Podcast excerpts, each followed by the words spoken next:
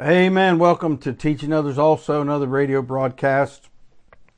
I'm looking forward to this morning's time in the book of Philippians. Philippians 3. If you're going to turn there, please get over there. We're going to read quite a few verses. And yes, I hope you have heard these verses before, and I hope you have heard these truths before. You'll see why as I read the verses. Chapter 3, verse 1 will begin there in Philippians. Finally, my brethren, rejoice in the Lord. It's not the only admonition that Paul gives. If you look across the page or the back of that page on chapter 4, verse 4, he says, Rejoice in the Lord always. And again I say, Rejoice. Rejoice is a command.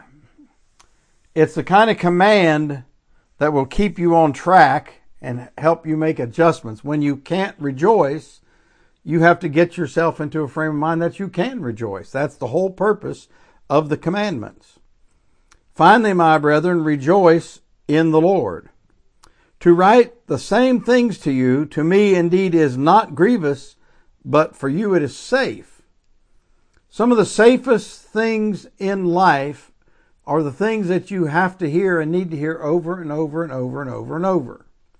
It's really important. And so we're going to go down through here. And he says, Beware of dogs, beware of evil workers, beware of the concision.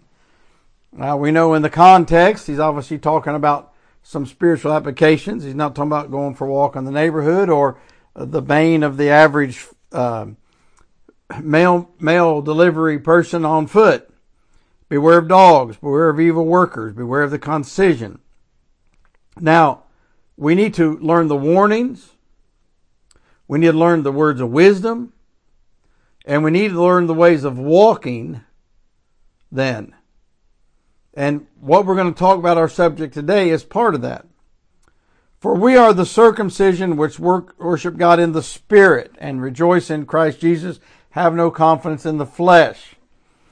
And the, the reference there is the fact that for you to be a Christian, a true Christian, for you to be saved, born again on your way to heaven, God has to have come in and cut around your heart. The picture in the Old Testament was what he gave to Abraham was circumcision. Circumcision is not something that you walk down the street and you know if that person has been circumcised or not. It's between them and God. And so the picture is that your salvation is between you and God, but he'll bear witness. Watch. Though I might also have confidence in the flesh, if any man, other man thinketh that he hath whereof he might trust in the flesh, I more. And he's saying, if I had, if anybody had a reason to be religious and trust it, it was me. He's talking about himself. Watch. Verse 5 circumcised the eighth day, so kept the law, of the stock of Israel, of the tribe of Benjamin. He could trace his heritage. And Hebrew of the Hebrews as touching the law of Pharisees one of the highest levels of a, of a believer in the sense of the Old Testament in at the end of the Old Testament after the 400 silent years. Concerning zeal, watch, persecuting the church, touching the righteousness which is in the law, blameless. That didn't mean he was sinless. It meant that he kept up to date with his offerings. He kept up to date with the sacrifices and the feasts and all that. But what things were gain to me, those I counted lost, loss for Christ. Now watch. Yea, doubtless, and I count all things but loss for the excellency of the knowledge of Christ Jesus my Lord, for whom I have suffered the loss of all things, and to count them but dung that I may win Christ. Uh, there's no way to make that any more plain uh, without offending the senses of, of the people listening. Uh, there's no way to make that any more plain than it already is. You don't definitely do not need an updated version of that verse. And so when we think about this thing, and he says there in verse 8 that he counts them but dung. Some of your other versions, now, now get this, they'll put in the word rubbish. That is not the same. Your rubbish which they use a lot in other countries, and I'm stuck with it after all those years of being down under. I, it's in my head. It's not garbage. It's not trash. It's rubbish. But rubbish and dung are not the same thing. You don't ha- you don't flush dung down the toilet, uh, rubbish down the toilet. You flush dung. You don't put dung in a bag and set it out front for them to take off the next day or when the rubbish man comes through. It's dung. It, it, you couldn't think of anything else to, to say that everything he had accomplished in life, he counted it dung. And he said that I may win Christ. Now, this word win in your English is not the idea of getting saved. It's not the idea of achieving something. That word win is completely about knowing Christ. In fact, one of the many definitions for it in English is when they bring the coal up out of the ground, it was called winning the coal. So when he talks about win, he's talking about to obtain something. He's talking about to uh, reach something. So he wants to know Christ. Now watch, be found in him, not having mine own righteousness, which is of the law, but that which is through the faith of Christ, the righteousness of God, righteousness which is of God by faith. Let's keep going. Same sentence still. That I may know him and the power of his resurrection, the fellowship of his sufferings, being made conformable unto his death, if by any means I might attain unto the resurrection of the dead. Now, without com- expositing the whole passage, let me say this. That attain to the resurrection of the dead has to do with his eternal reward at the judgment seat of Christ, the eternal victory that God makes upon his daily life. Let me say this to you. And I have no idea who's listening. Uh, looking at the different places where people listen here this morning. I was looking at that last night and all over the place. And I know this. There's probably somebody who's in some kind of ministry or something or know somebody that is. And let me just say this to you teaching a class, preaching, ministering, and somebody saying, man, that was great, or come do that for us, that has no bearing on whether or not you know Christ intimately. It does not. And if you're not careful, you will assume that. And, and that's why I want to say this today. This subject is so important on a daily basis. Now watch. Verse 12, not as though I had already attained, either were already perfect. Perfect is like complete in your English Bible. Look it up in English. But I follow after, if that I may apprehend that for which also I am apprehended of Christ Jesus. He said, I want to get a hold of what got hold of me. See, God got hold of us when we got saved, and we want to get hold of God. Getting hold of God isn't somebody uh, loving your sermon or your song or something special happening. Getting hold of God is knowing Him, apprehending it. Verse 13, Brethren, I count not myself to have apprehended, but this one thing I do, forgetting those things which are behind and reaching forth unto those things which are before, I press toward the mark for the prize of the high calling of God in Christ Jesus. He said, I'm leaning into the, the, the harness. I'm leaning into the saddle. I'm leaning into this and I want the biggest, fullest account for Christ that I can have. That will not be measured by your messages. That will not be measured by your giving. That will not be measured by what you do. It'll be measured by your relationship with God. Let us therefore, as many as be perfect, be thus minded. And if anything if in anything ye be otherwise minded, God shall reveal this unto you. Nevertheless, whereto we have already attained, let us walk by the same rule, let us mind the same thing. As you go on with God, it should accumulate. It should be like Proverbs says, the, the light of the righteous is like, is like the path of the just shineth more and more until the perfect day.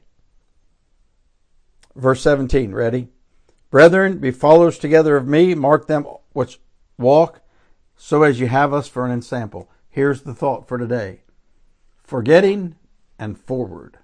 Forgetting and forward. Press forward. Now, you're to forget your successes and your failures. You say, well, why would I want to forget my successes? Because they don't count today. They don't count today.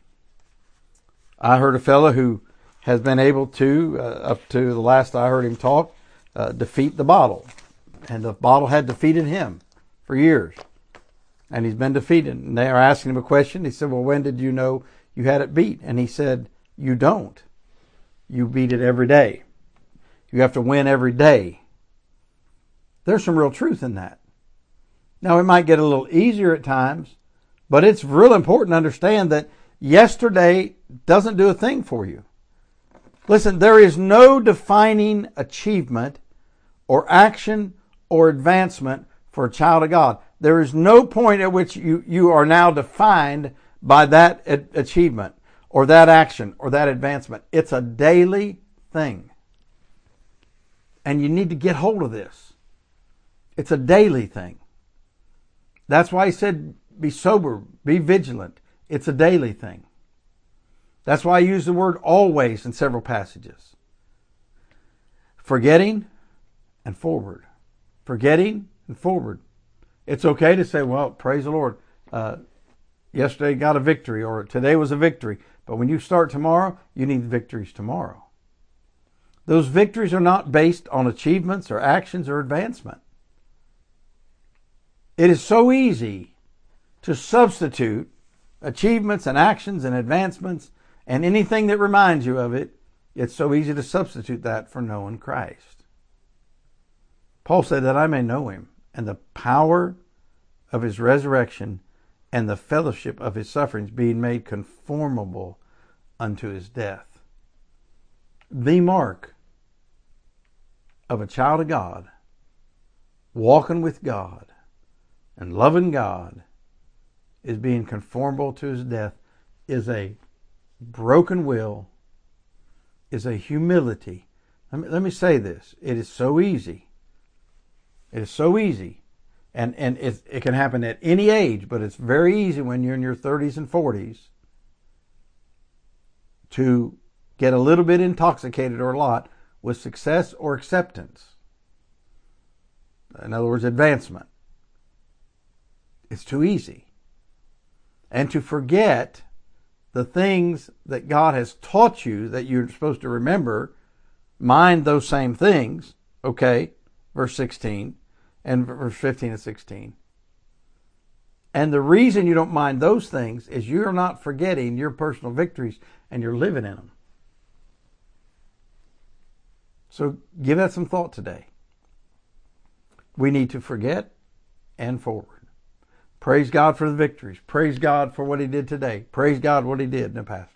But we need to forget those things, successes and failures both, and move forward. When we move forward, we don't leave behind the people that God's used in our lives. You know what I find? I find that people don't realize, and I'm going to try to get this in, but I may not. I don't think people realize what was happening when Paul wrote to Timothy in the last epistle that, that we know that he wrote him in 2 Timothy, where he said in 2 Timothy 1, verse 7 For God hath not given us the spirit of fear, but of power and of love and of a sound mind. Be not thou therefore ashamed of the testimony of our Lord, nor of me his prisoner, but be thou partaker of the afflictions of the gospel according to the power of God. Do you understand? Timothy was in danger of backing off on his association with Paul because it wasn't popular. In fact, it was unpopular.